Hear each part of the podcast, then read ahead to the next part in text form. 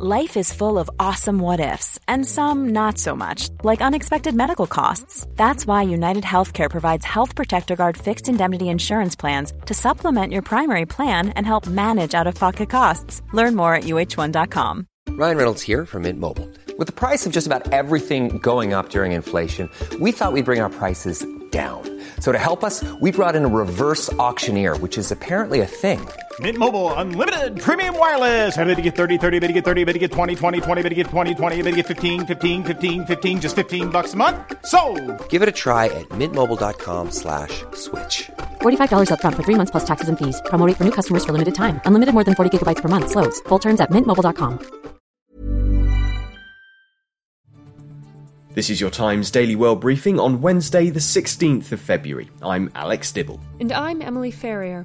An all important settlement in the US averts a trial for a British royal. It's worked out quite well from, particularly from Prince Andrew's point of view. Um, it settled well before the celebrations in the summer of, of the Queen's uh, Platinum Jubilee. And Biden casts doubts on Russia's withdrawal of troops. And the fact remains right now, Russia has more than 150,000 troops encircling Ukraine and Belarus and along Ukraine's border. The Times Daily World Briefing. We start in the United States, where Prince Andrew has agreed to pay a settlement in the sexual assault case filed against him. The prince has faced increasing pressure from the royal family to bring the case to an end after it threatened to overshadow the Queen's Platinum Jubilee celebrations. Lawyers for Prince Andrew and his accuser, Virginia Giuffre, said that they would seek the dismissal of the case upon Miss Giuffre's receipt of the settlement. The Sunday Times royal editor, Roya Nikkhah, says it will come as a relief to the royal family. From the moment this claim was brought and from the minute that the Queen stripped him of all his remaining patronages um, and military titles, um, there has been an absolute clear sign from you know within the family and from the Duke's team that a settlement was was what they wanted to try and achieve. Um, so I think this is by all by all accounts a victory for Virginia Roberts, uh, Virginia yes. Giuffre, and um, the Duke of York will be very relieved to have avoided a very public trial. Legal specialists suggest that Prince Andrew could pay about £10 million to Miss Giuffre as part of the out of court settlement. One said that it would be worth its weight in gold to the Queen as she celebrates her Jubilee. Joshua Rozenberg QC, a legal commentator and journalist, told Times Radio the quiet resolution was not a surprise. I think I'm slightly surprised that it's come at this moment, but on the other hand, they have saved a great deal of money by settling it now on both sides. Um, and so, uh, from that point of view, it's worked out quite well, from particularly from Prince Andrew's point of view. Um, it settled well before the celebrations in the summer of, of the Queen's uh, Platinum Jubilee. In a letter to the United States District Court, Prince Andrew's lawyers said he had never intended to malign Miss Giuffre's character and that he regrets his association with convicted sex offender Jeffrey Epstein. Lawyer Gloria Allred represents 20 accusers of Epstein. She also gave her thoughts on the wording of Prince Andrew's statement. Almost never in a civil settlement where a defendant is paying money does he ever admit that he did something wrong, was liable, or was guilty of anything? It would be shocking if any defendant did that. They just don't do that. They don't have to do it. They're not going to do it. What's really important is that they're paying to resolve the case. The settlement, it seems, will be paid to Miss Giuffre's charity in support of victims' rights. To Ukraine now, where on Wednesday the Russian Air Force continued conducting drills along the western border. The drills come after an announcement from U.S. President Joe Biden, where he has cast doubts on Russia's assurance to withdraw troops from the Ukrainian border. We have not yet verified the Russian military units are returning to their home bases. Indeed, our analysts indicate that they remain very much in a threatening position and the fact remains right now, Russia has more than 150,000 troops encircling Ukraine and Belarus and along Ukraine's border. An invasion remains distinctly possible. In a televised address aimed mostly at Russian President Vladimir Putin, Biden has said that America was prepared for all outcomes and added that NATO was no threat to Putin or to the Russian people. The US president's address came as the Russian parliament voted to ask Putin to recognize two breakaway republics in eastern Ukraine. The European Union has urged Putin not to follow through, as the move would mean an end to the Minsk peace process in the region.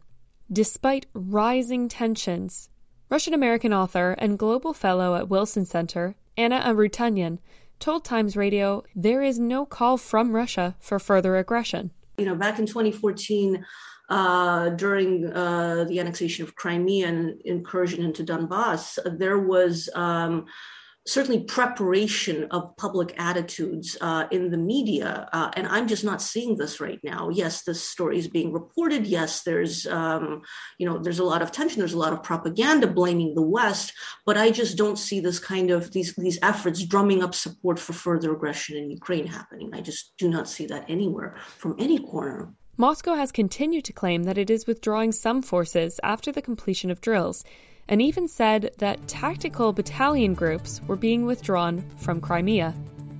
On the way, the Freedom Convoy in Canada has inspired a resignation, and the Commonwealth Games have a new home for 2026. The Times Daily World Briefing. But first, back to the United States and another settlement. This one involves the makers of the gun that was used in a school shooting 10 years ago. In this landmark case, Remington Arms will pay $73 million to the families of four adults and five children killed in the Sandy Hook Elementary School massacre.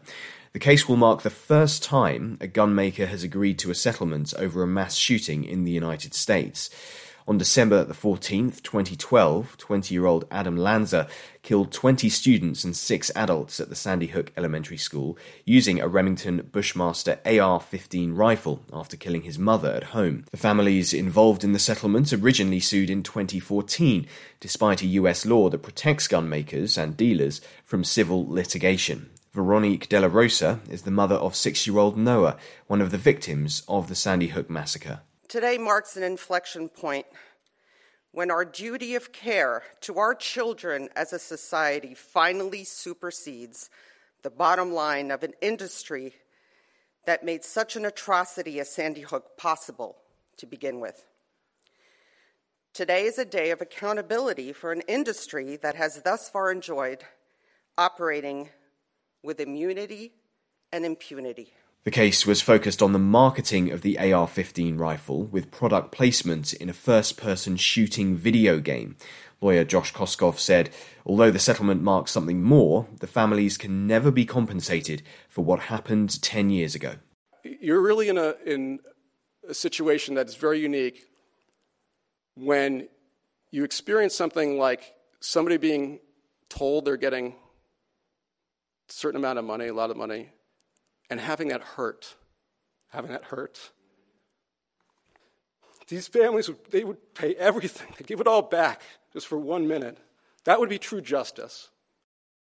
As protesters continue to occupy Canada's capital for the 19th day, Ottawa's chief of police has resigned. Peter Sloly, a former Canadian men's soccer player who'd served in the police force for 27 years, announced his resignation over Twitter. His statement read since the onset of this demonstration, I have done everything possible to keep the city safe and put an end to this unprecedented and unforeseeable crisis.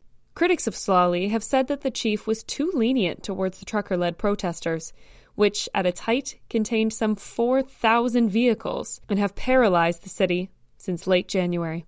His defenders say that he feared the use of force by police could have stoked the violence after the barricade at the Ambassador Bridge, a key border crossing elsewhere in Ontario, was broken up, hundreds of protesters maintained their occupation of Ottawa, raising questions about Sloly's handling of the situation. His resignation comes after Prime Minister Justin Trudeau invoked the Emergency Powers Act, which gave the government the ability to cut off protesters' funding and to reinforce local law enforcement with federal officers. The Times Daily World Briefing Sport.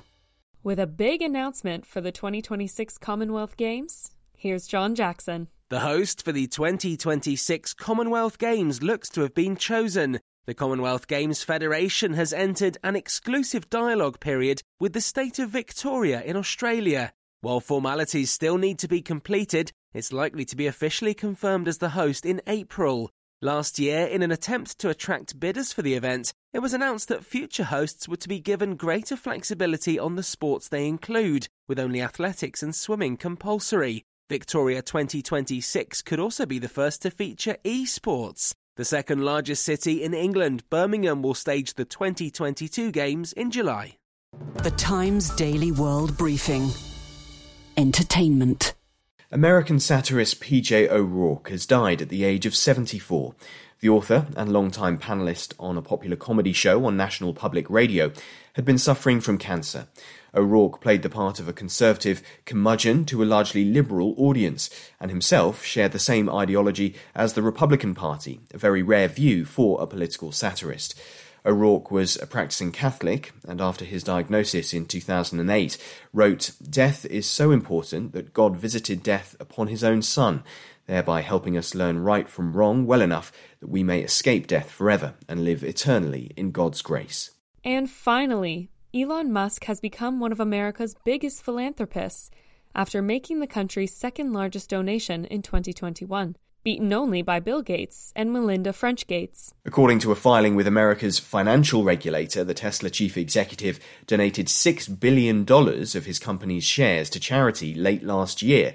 Though the names of the charities that received the stock have not been revealed, the billionaire did ask the UN World Food Programme how $6 billion could be used to solve world hunger. Analysts, however, did note that there would be a tax benefit for Musk if he gave away the Tesla stock, since donated shares are not subject to capital gains tax. And that's your Times Daily World Briefing for Wednesday, the 16th of February.